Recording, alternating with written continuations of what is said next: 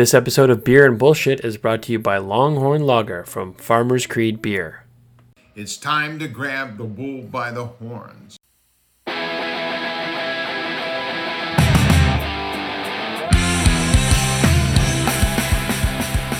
Welcome to Beer and Bullshit, the podcast about beer, where we usually drink beer and we talk a lot of bullshit.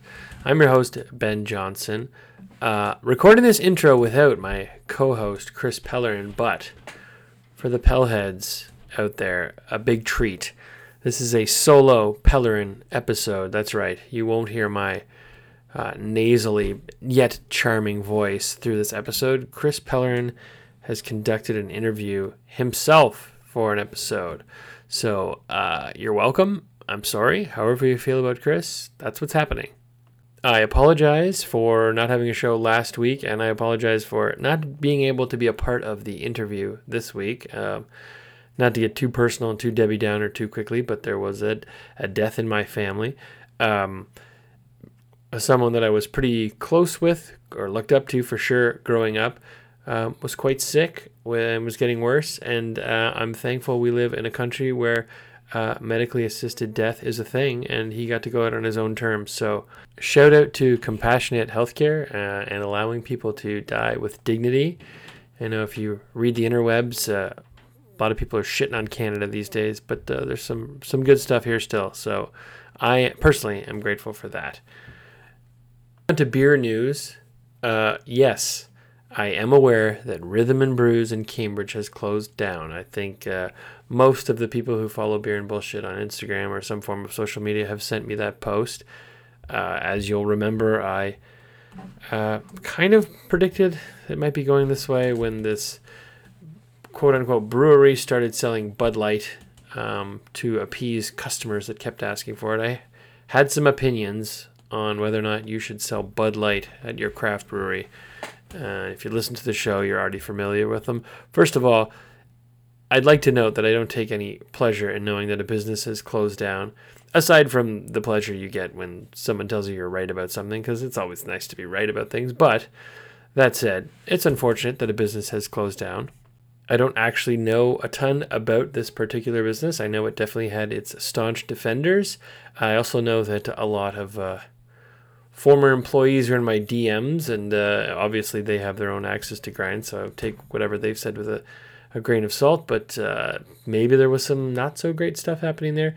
My understanding, it was someone's, I would say, side project or maybe vanity project, and for my money, that's not going to be a sustainable business model for a craft brewery. Every craft brewery I know that's made it has, the owner and the leadership at that company has put everything they have into it, and they're there all the time. So I don't know. I'm not going to rub salt in the wound or gloat, but I think if you want to run a craft brewery, A, it should be your only vocation, and B, you shouldn't sell Bud Light. So I know there are people there that are passionate about making beer, presumably. I know that they had... probably some people were fans of that venue. I understand they had good live music. But anyway, stop sending me that thing on Instagram. Yes, I'm aware. I don't actually take any real pleasure in it. Okay, let's get to some fun stuff. And fun stuff that doesn't include me. Hooray. Chris this week is interviewing Justin Belanger, who is a co-owner of Stormstead Brewery here in London.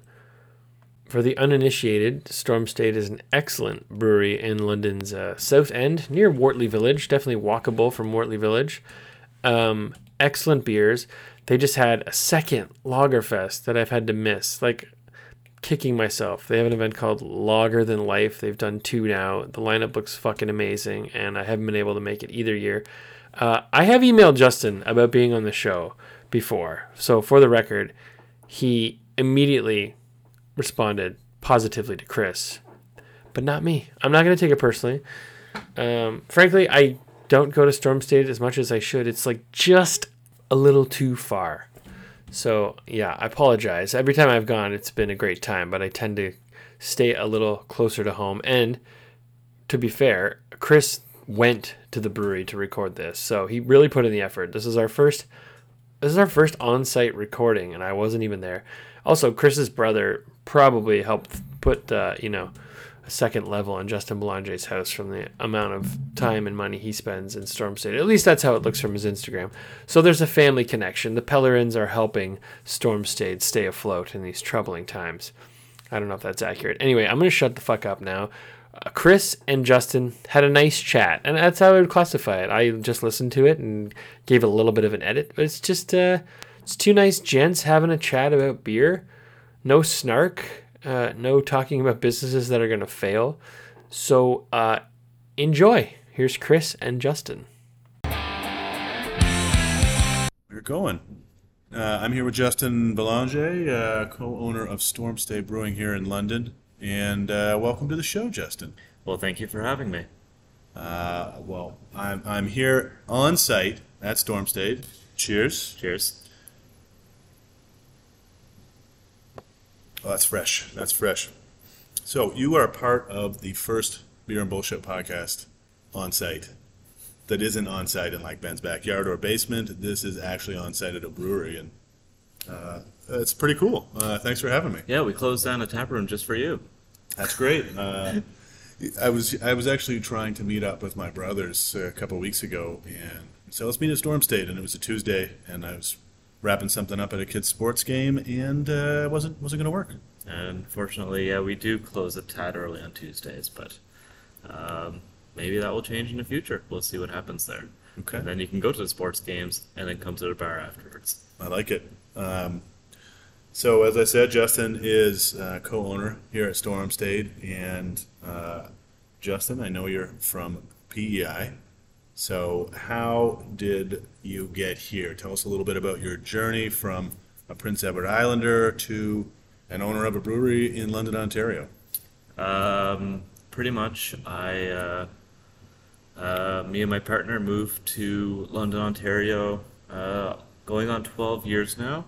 Whenever she did her master's at Western, we kind of went back and forth on who had a good job, they didn't have a good job, and eventually got to, she had a really good job that made us not want to leave Ontario, and I wasn't too happy with mine, and that kind of precipitated starting this business. Okay. Is she out east, from out east as well? Yeah. So both her and I are from Prince Edward Island. Okay, cool. I don't know that many people from PEI, and as our listeners be aware, I just got back from an East Coast trip, and before I went there, I was talking to you, and I said, any good recommendations for things to do in Prince Edward Island? And you, of course, responded with all breweries to go to instead of actual locations to go to, but... I might have told you to go to Cape Tryon. It's probably my favorite lighthouse, but most of the other spots worth visiting on PEI are breweries and distilleries. There's a significant amount out there that are delicious and worth visiting. What would you say would be your favorite brewery in PEI? I'd say one of my favorite breweries to visit on PEI is probably Copper Bottom out in Montague. I just like the vibe of the space. Their beers have been fantastic. But in saying that, I'm good friends with Hoagie out at Upstreet, and his beers are phenomenal, and his tap room is one of the first ones after Gahan House, which was PEI Brewing Company's little pub that they have. And then more recently, Lone Oak has opened up a facility in Borden, and then now they have a couple other facilities as well, including a tap room in Charlton. Now, Gahan House, that's gone on to be a chain. Gahan is now a chain. I think they have 7 or 9 different brew pubs around the Maritime. So they have one in Nova Scotia, one in Halifax, Fredericton, St. John. But they also have a bigger facility in Charlottetown called PEI Brewing Company. Okay. And they do a lot of their stuff that's in the PEI LCC and Nova Scotia LC that's brewed there. I was actually went to the Gahan House in Fredericton, and I'm glad that you mentioned Lone Oak, because I brought you a little taste from home. This was, I don't know, this is Quench. It's a Fieldberry table beer from Lone Oak. And we stopped at the brew house just when we got into PEI. And my wife had one of these with lunch. And then grabbed a 12-pack, filled up our whole cooler. And I said, you can't buy all the beer at the first place that you like beer. So here you go. You don't have to drink that right now. I don't know if fruited beer is your part of your palate or not? It's part of our jam, as we like to say, with Verdi beer. And also if you have a 12-pack filling up your cooler, you need a bigger cooler. I had lots of stuff, man. Lots of stuff. So Stormstead started back in 2018. It seems like you guys have been around longer than that. 2017. Late 2017. I believe. Am I wrong? And now, based on... yeah, 2017. Officially December 2016. And then we have our anniversary parties in January to drop people out, okay. I believe. So, yes, we had our grand opening in 2017. First anniversary was 18, 19, and 20 had to be canceled was our third one. And then, yeah. So, yes, yeah, so I think we're going on to 6. Okay. The information I researched was incorrect. Or I could be wrong, because I am terrible at math. So, well, I was reading an article in the London Free Press that indicated it was December 2017, and then when you started with some friends and family, and then January 2018. That definitely could be right. Like I said, I'm terrible at math. Okay, so in your time as a brewery owner, mm-hmm. how do you feel that attitudes toward craft beer have changed in general, and more specifically in your local market here in London over the last 5+ years? Oh, it's changed drastically in the past 5 years, going on 6. When we first opened, we were one of the only breweries in town to do a sour beer. Fort River did that before us, but they were doing what we consider like a true sour, so barrel aged and that kind of situation, which are fantastic and delicious. They're Flanders Red. I would encourage people to try if they can get their hands on. But we were doing kettle sours, which meant that we could be doing beers in a lot more quicker, and it meant that we could keep the price point approachable. When we first opened, our sour beers accounted for about 40 to 45% of all of our sales. Really? Yeah. So whether that be just a simple Berliner Weisse, or a dry hop sour, or a fruited sour, which would be part of our Shook series, and then eventually I transitioned into the Super Shook series, which were 9% sours. Those styles of beer accounted to about 40 to 45% of all of our sales. Lagers were kind of sneered apart by the consumer, our consumer, and so we didn't really brew them at that point. So that didn't really see the light of day. Now, our sour beer program makes up about 4% of our sales, whereas lagers now make up 25, 30, 35% of our sales. It has really shifted from being bombastic dessert beers to being easy drinking beers that you don't have to think about. Yeah, I mean, that seems consistent with a lot of people that we've had on the pod before. But it's interesting, and I think that probably was the sweet spot like 5-6 years ago when everybody was desperate to try lactose beers and sours, and mm-hmm. anything experimental was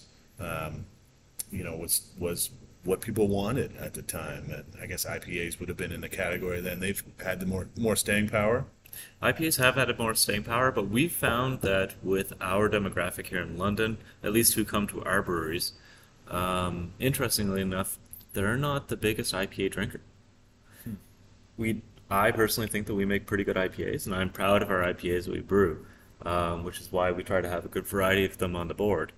But we move a lot more of our pale ales. Okay. We'll probably move 3 to 4 times more pale ale than we will an IPA. Well, I mean, I was in here last Friday and went home with 30 beers, and I lean a little bit more to the IPA still. Mm-hmm. Speaking of which, I'm having a DreamTide New England IPA from you here, and this is fantastic. I tried this for the first time last week, and had to take 8 of them with me for the weekend. I'll probably leave here tonight with some more beers, but this is really good. I agree, your IPAs are... to me are the best in the city. Hopefully there's not too many other local breweries that are listening, but what are you drinking there, Justin? Tonight I'm drinking our Cove Pils. It's just an easy drinking Pilsner. A good bitterness to it, which makes you want to have a second sip. It's easy drinking, and yeah, we enjoy it here. How long have you guys been brewing that, the Cove Pils? So our former brewer Nate came up with this recipe, and I believe that recipe came out just over 3 years ago. And it has become pretty much a staple. We'll have it on quite frequently. Okay. Yeah. So I mentioned reading an article from the Free Press about 5 years ago. Mm-hmm. You guys were being profiled, and specifically there was a lovely picture of you standing out in front of Stormstead, and you haven't aged a day in 5 years. But I want to test your memory of what was going on at Stormstead a month after you guys opened in terms of your plans and what this space in the brewery looked like. So first off, do you recall what your plan was for your tap lineup? I think we wanted to have 5 or 6 standards and 5 or 6 rotational. And I think that I said that I wanted to have a blonde ale, a pale ale, an IPA, a dark beer, a sour, and a red. I probably didn't mention the red at that point because that came a little bit later, but that has become a staple since then. Then the other beers would have been changing out, in and out, and we wanted to have guest beers at that point. Excellent recollection. You referenced a 5 by 5 by 5. 5 mainstays, 5 seasonal rotational taps, and 5 guest taps. Now, how does your tap lineup look now compared to that original plan? Yeah, it does not look like that at all. We now have 3 pretty much standards. We have our pale ale, we have our American lager, and we have a red ale. Those are the 3 standards that we always have available coming in. Our pale ale makes up a significant portion of our sales, and we love drinking it, and so that's why it's always on. And so with that beers, we'll do riffs on it. So we've started doing the Sun family. So we have Sun Light, Sunburst, which is the beer that we're talking about. We've done Super Sunburst, so it's a double IPA version of it. We've done Eclipse, which is a black IPA version of it. And then we had Keats, which was our American lager, and that is slowly getting a rebrand to the London series. And so that is now called the London Lager. We've recently brought out the London Light, and we're looking forward to expanding that family as well. Okay. Yeah. And then the Irish Red currently sits alone. We might try to find a little home for that one as well. But thankfully, London has found a thirst similar to the East Coast for red ales. It's surprising because a lot of people that I talk to in the brewing industry talk about how a red ale would not move in Toronto, whereas that is probably one of our higher movers here, which I love because it's my favorite beer on the board. Okay. Yeah. I mean, it's interesting, I think, and we've talked about this on the show before, that people seem to be gravitating back towards their original beers when everything was macro, or maybe not macro, but, people who like Rickards Red in their 20s 10 years ago now are moving back to Reds, or, Budweiser drinkers are moving back to lagers. And, but it's nice that we're seeing all of these great craft versions of all these kind of old staple beers. I think so. Our Irish Red is based on my love for Smithwick's. Okay. So that's a great Irish Red, and if I see it on a tap list, I will drink that beer. Okay. But I do agree with you that I think that the resurgence for easy drinking beers, or I like to say beers that you don't have to think about. Mm. And I think that came across during the COVID past couple of years, where people just didn't want to have to think about what they were drinking. They just wanted something that they could talk over Zoom with their friends, or talk on their porch and yell at somebody across the street. I think people didn't want to have to worry if it was going to be a flavor that they had to return or whatnot if they bought it at the beer store or the LCBO. I think they just wanted to have something that they were comfortable with. And I think the lagers, the pilsners, the Irish Reds, the blonde ales fit that niche. And it's easier to drink 15 of those on a Monday night when you're trapped in your house for 2 or 3 years on end. Exactly. I mean, most of those beers are, what, 4.5 to 5.5%, which makes it easier to have 2, 3, 4 of them compared to an IPA at 6 to 7.5%.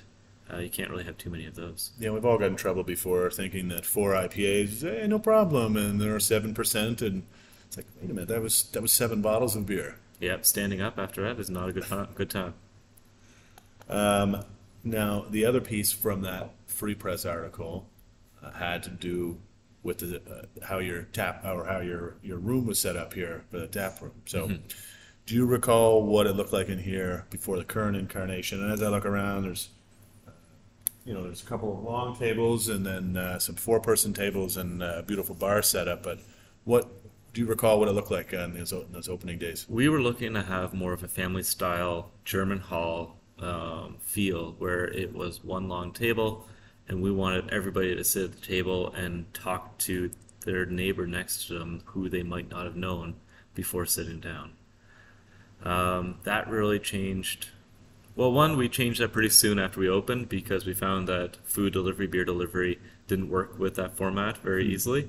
But also that's changed quite a bit because of COVID. People didn't want to sit beside people they didn't know.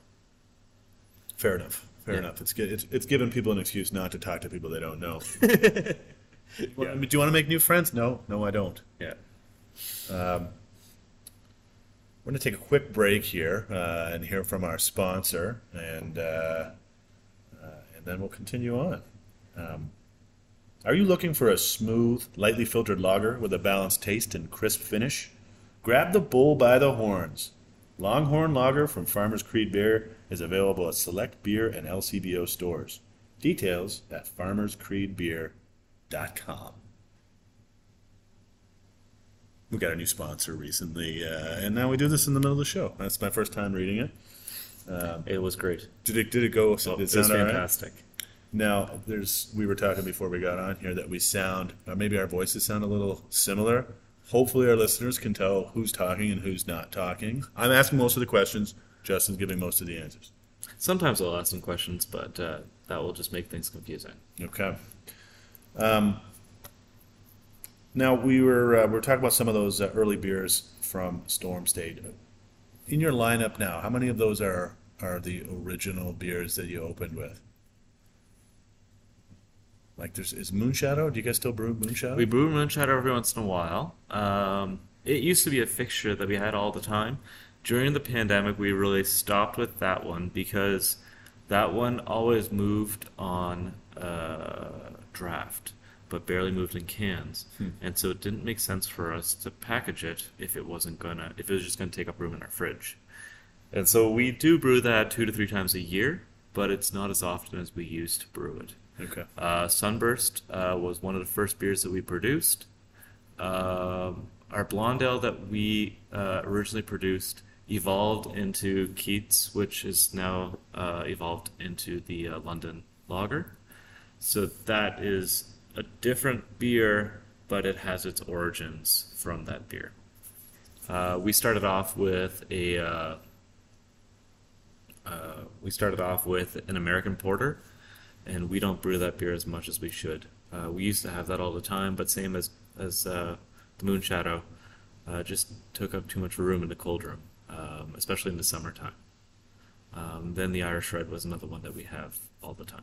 Yeah, I mean, maybe there's some beers that can do well in a tap room, but people are less inclined to take home 4 or 6 of them. Mm-hmm. And I mean, like, our percentages, our ratios have completely changed from what they used to be, right?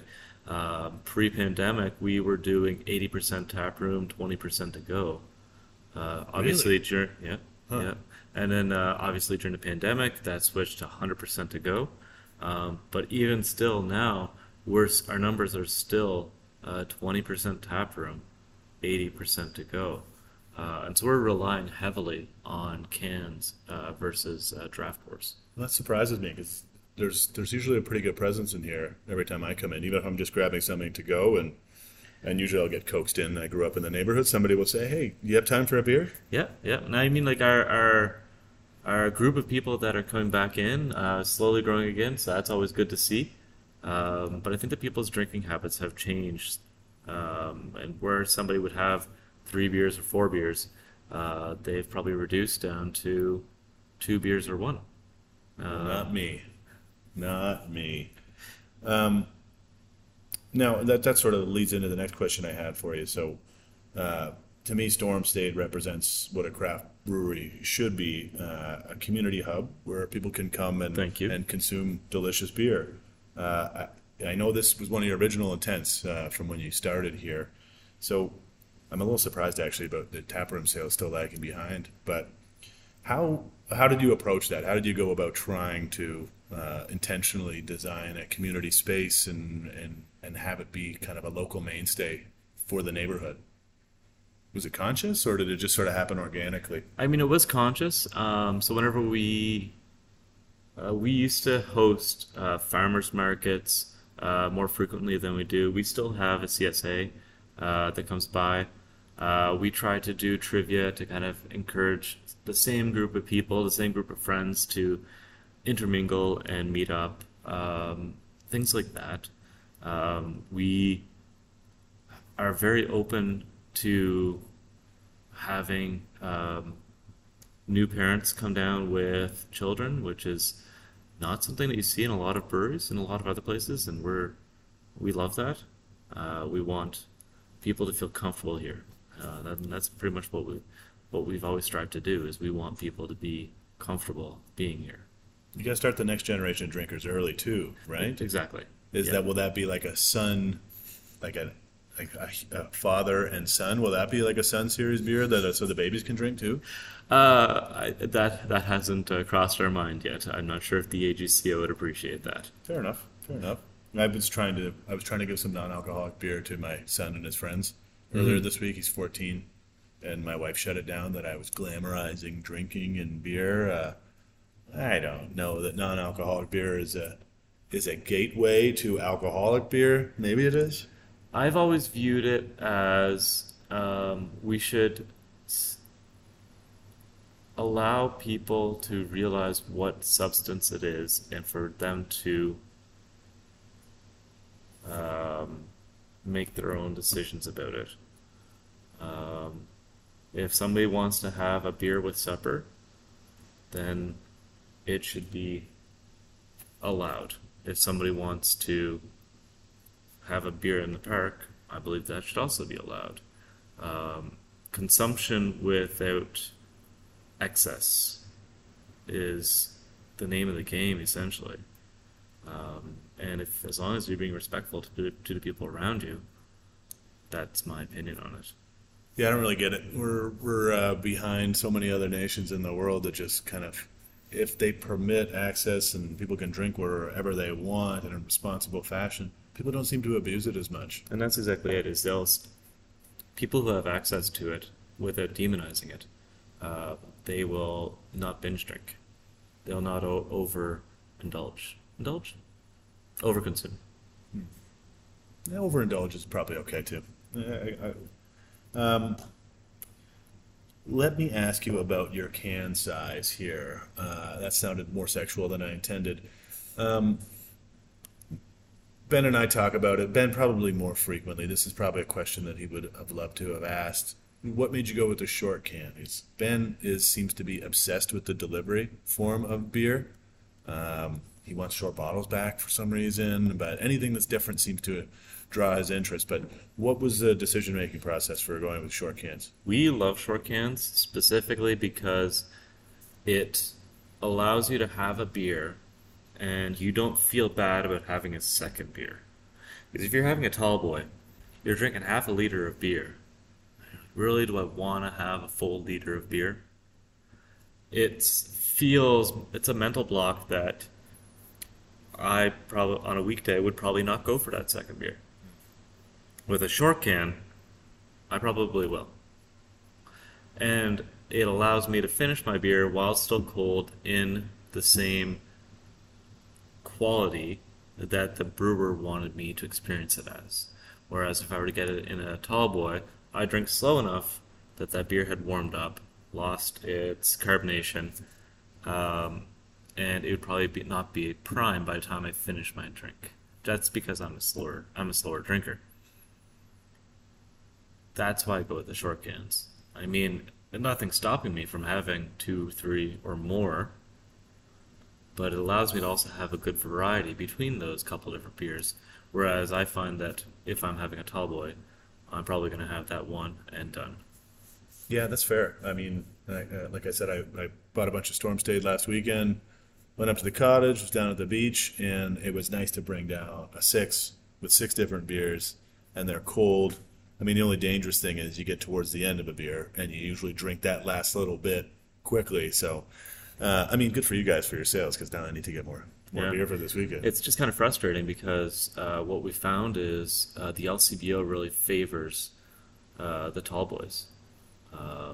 And we're trying to push for the smaller beers. We think that is the prime format. Well, it seems like, you know, I mean, London is maybe a little behind in terms of time in the craft beer scene, but with the short cans, you know, you have Stormstead and you have Anderson here, and it's been short cans from day one. Mm-hmm. And now you're starting to see it with some, you know, some other breweries. Matron comes to mind, but I think some of the other breweries that are big craft breweries in the GTA might start getting into short cans too. It seems to be, you know, a trend, but I mean, I love the rationale for why you did it. That makes so much sense to me. It's your own beer drinking habits that you share probably with a lot of beer drinkers out there. Exactly, yeah. Tell me a little bit about your marketing here. You know, you started kind of simple, just different colors for the different beer. I think you've kind of retained the simplicity and the design, but very striking. You know, what's the approach to marketing? What led to kind of the shift that you guys had over the last one? You kind of adjusted things, a couple years ago, something like that? So the shift from the very simple black with multicolor bands happened because we ran out of colors. Okay. Yeah, so we would make a beer, put it in the fridge, and realize that we already had 4 beers with blue on the label. And people would walk away with the wrong beer and then call us up and say, hey, I bought the wrong beer. And it's, well, did you read what you're buying? People are visual, they don't necessarily read. And so that was one of the impetuses to change each label to be completely different from the other ones. Now we do have some, like I said, families that they do have some similarities between one and the other. So the Sun family, the Shook family, those are very similar. There'll be some color variations between those.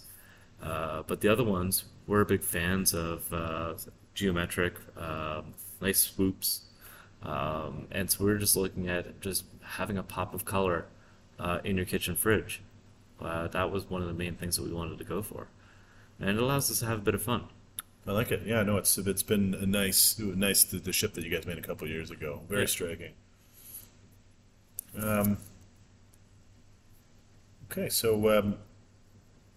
what are you drinking these days? What is your beer of choice? Maybe beyond Smithwick's, because you already mentioned it, but what would be your style, or is there a craft brewery that you got on a specific beer that you're really enjoying these days? I mean, like, the simple answer that everybody gives is always the beer that's in front of me. That's not always true. I think that lately I've been gravitating more towards lagers and easy drinking beers, mostly because I'm usually tired by the time I get home and I just want to have something I don't have to worry about or think about. With that being said, I often don't drink my own beers whenever I'm at home because I find that I become too critical of them. I'm looking for flaws in them, or I'm looking for an issue that might not actually be there, but I'm always worried that there might be something there. And so I'm often drinking beers that are from other breweries that I've visited. We can call that research and development.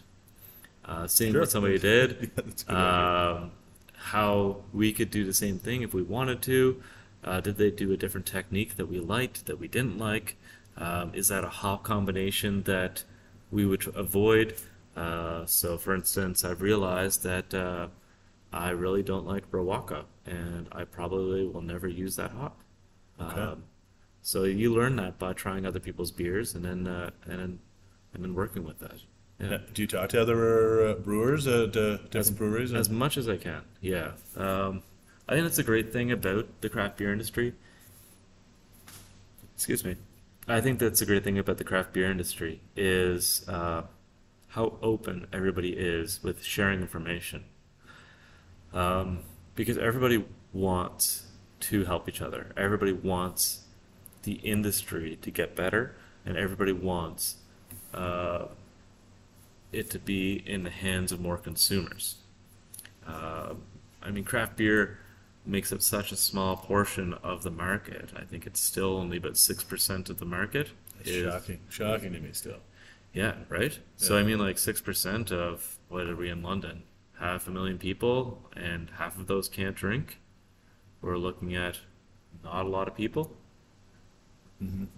The rest are all drinking, you know, Budweiser, Molson, Coors. So we're not fighting, arguing, or we're not against those other breweries. We're working with those other breweries, and that allows us to have some fun collaborations, and it means that we can go visit them, it means that we can learn from them, and then we can come back home and make our product better. Yeah, so I would say I do a lot of research, not a lot, I do research and development by trying other people's products, and it's usually products that they themselves say, hey, try this, I thought this was delicious. And then I'm going to make a note of that. Research and development. Next time I come home with 3 cases of beer when I just go away for 2 hours for a work trip or something. So what's next for Stormstead? Any fresh beers coming up? You mentioned the London series, which I hadn't seen that actually, that Keats had been rebranded there, because I thought I had some Keats, you know, last week or something. But yeah, is it? I mean, so Keats is still in the fridge.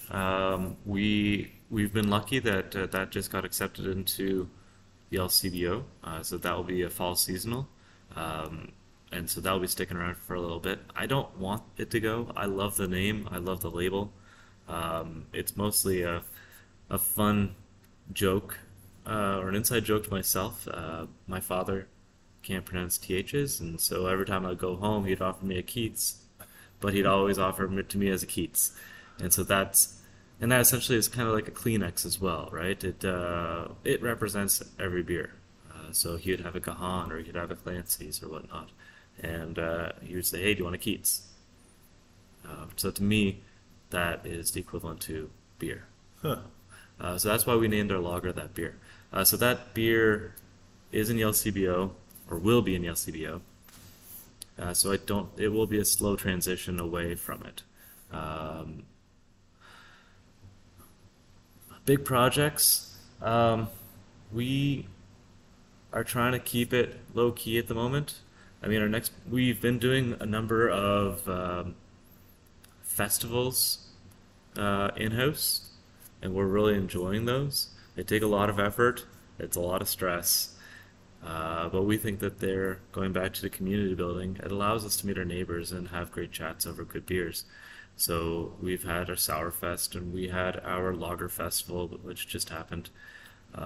We're considering now as to whether we want to do a Stout Festival, a Cask Festival in London, or an IPA Festival.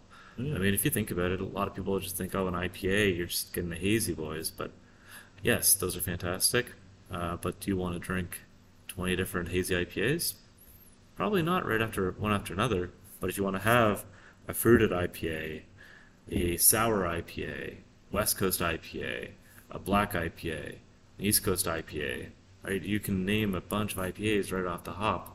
Well, that makes it a little bit different, and that might be something that's interesting to try.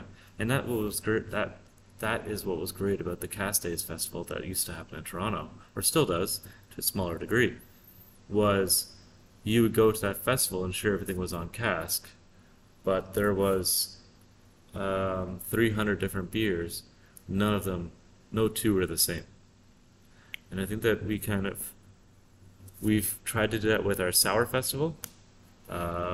Okay, this is a sour that you're bringing. That's going to be completely different from this one. We've tried to curate that.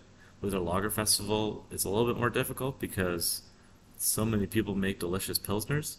And so we've been able to try to curate that to people's strengths that we've noticed. So some people make really good dessert pilsners, and some people make good really dark pilsners, or lager, sorry. And so I think different festivals are something that we'll be trying to do in our area. That's because we enjoy them. What do you think about the AI fad in brewing? I think that the AI fad in brewing was a gimmick to make people think about it. Mm. I think that brewing, while it's very scientific oriented, at least that's the way that I like to approach it, is also very much an art form. And you can't just only look at a recipe and it's done. You have to realize, all right, that hop doesn't taste good with this hop. You got a history with brewing too, right? Like you know what's going to work, what's not going to work, and some of it's about feel, right? Probably. Yeah, I think. I mean, like, if you look at the different calculators that already exist, like, if it tells me to put in X number of kilograms of a malt, it should be this color. Well, you need to use your system a certain amount of time before you realize that that's right or that's wrong. And we've realized with our system that's wrong most of the time. Hmm. And so we realized with our system how to make it the way we want it to taste. Maybe AI will get to a point that it will be able to do that. It's not there yet. And I think that AI-generated recipes, I think that they're currently just a gimmick to draw attention to something that's potentially job-changing for other industries, whether they're taking jobs away from somebody, or... I think that's mostly it, is I'm just worried about it taking other people's jobs. Yeah. I mean, right? If AI takes over the world, then they can't do beer because there will be no one left to drink it. Exactly. Nobody wants that. Yeah. The 1920s, it'll just go back into the underground. People will brew that way. Well, thanks for having me, Justin. Really appreciate it. No, thank you for coming down and making the trek out to our spot. Yeah, this is a local spot. This is every time I grew up in the south end of the city, but every time I'm down this way, I will always find a reason to come in and buy some beer. Anyone that's coming into London, make it a destination that you come into Stormstead and check it out and meet Justin and all the nice people here at Stormstead. Try some delicious beer.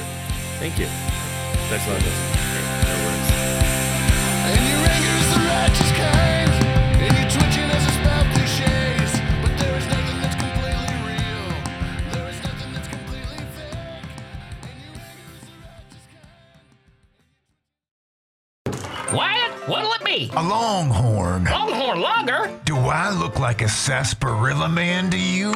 One Longhorn coming up. Longhorn Lager by Farmers Creed Beer. Grab the bull by the horns at select beer and LCBO stores.